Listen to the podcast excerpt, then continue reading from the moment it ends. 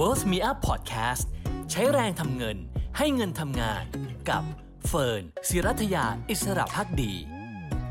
แม้โควิด -19 ที่ผ่านมานะคะจะสร้างแผลให้กับใครหลายคน แต่ว่ามีข้อดีอย่างหนึ่งที่อาจจะพอเห็นได้นะคะก็คือมีการแบ่งปันช่วยเหลือมากขึ้นค่ะ โดยข้อมูลพบนะคะว่ามีการบริจาคเงินมากขึ้นในช่วงโควิด -19 รวมถึงมีการช่วยเหลือคนแปลกหน้า และทำงานเป็นอาสาสมัครมากขึ้นอีกด้วยนะคะ เมื่อเทียบกับช่วงก่อนที่มีโควิด -19 ในก่อนปี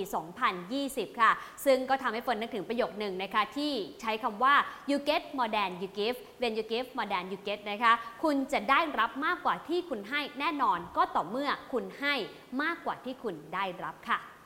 มิลลิมุกวันนี้นะคะ อยากชวนทุกคนมาแบ่งปันกันวันละนิดนะคะ เพราะว่านอกจากดีกับผู้รับแล้วนะคะ ยังดีกับผู้ให้ด้วยค่ะ อย่างแรกเลยนะคะ เมื่อเราใจดีแล้วก็รู้จักแบ่งปันเนี่ยจะมีฮอร์โมนหนึ่งนะคะ ที่ชื่อว่าออกซิโทซินค่ะ เป็นฮอร์โมนความรักที่จะหลั่งออกมานะคะ มีข้อดีถึง 5 ข้อด้วยกัน ข้อแรกเลยนะคะก็คือช่วยให้หัวใจเราเนี่ยแข็งแรงขึ้น 2 ก็คือช่วยลดความดันโลหิตด้วยนะคะ 3 คือทำให้เรามีความเชื่อมั่นในตัวเองมากขึ้น4ทำให้เรากล้าเข้าสังคมมากขึ้น และ 5 คือทำให้เรามองโลกในแง่ดีมากขึ้นด้วยค่ะ ผลการวิจัยจากทาง Greater Go Science Center แห่ง University of California Berkeley นะคะบอกว่า ครึ่งหนึ่งของกลุ่มตัวอย่างที่ได้ช่วยเหลือผู้อื่นค่ะ เขารู้สึกว่าเขาแข็งแรง แล้วก็มีพลังในการที่จะใช้ชีวิตต่อมากขึ้นค่ะ นอกจากนี้นะคะการที่เราเอื้อเฟื้อเผื่อแผ่ช่วยเหลือผู้อื่นนะคะ ยังกระตุ้นให้ร่างกายผลิตสารเซโรโทนินนะคะ ซึ่งเป็นสารแห่งความสุขค่ะ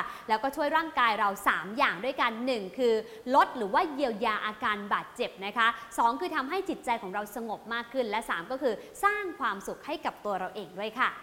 สำหรับใครนะคะที่อยากอายุยืนนะคะเห็นทีจะต้องรู้จักแบ่งปันมากขึ้นค่ะ เพราะว่าข้อมูลล่าสุดนะคะจากหนังสือที่ชื่อว่า Raising Happiness in Pursuit of Joyful Kids and Happier Parents นะคะบอกว่าคนที่เป็นอาสาสมัครนะคะจะมีความเจ็บปวดน้อยกว่าคนทั่วไปนะคะ นอกจากนี้ถ้าใครอายุ 55 ปีขึ้นไป แล้วก็ทำงานให้กับองค์กรการกุศล 2 หน่วยงานขึ้นไปนะคะ ก็มักจะเสียชีวิตเร็วกว่ากำหนดน้อยลงถึง 44%พูดง่ายๆคืออายุยืนขึ้นมากกว่าคนที่ไม่ได้ทำงานองค์กรการกุศลนั่นเองค่ะ ความใจดีของเรานะคะยังช่วยลดความเครียดได้อีกด้วยนะคะ เพราะว่าจะทำให้ร่างกายของเรานะคะหลั่งฮอร์โมนคอร์ติซอลซึ่งเป็นฮอร์โมนความเครียดน้อยกว่าคนทั่วไปถึง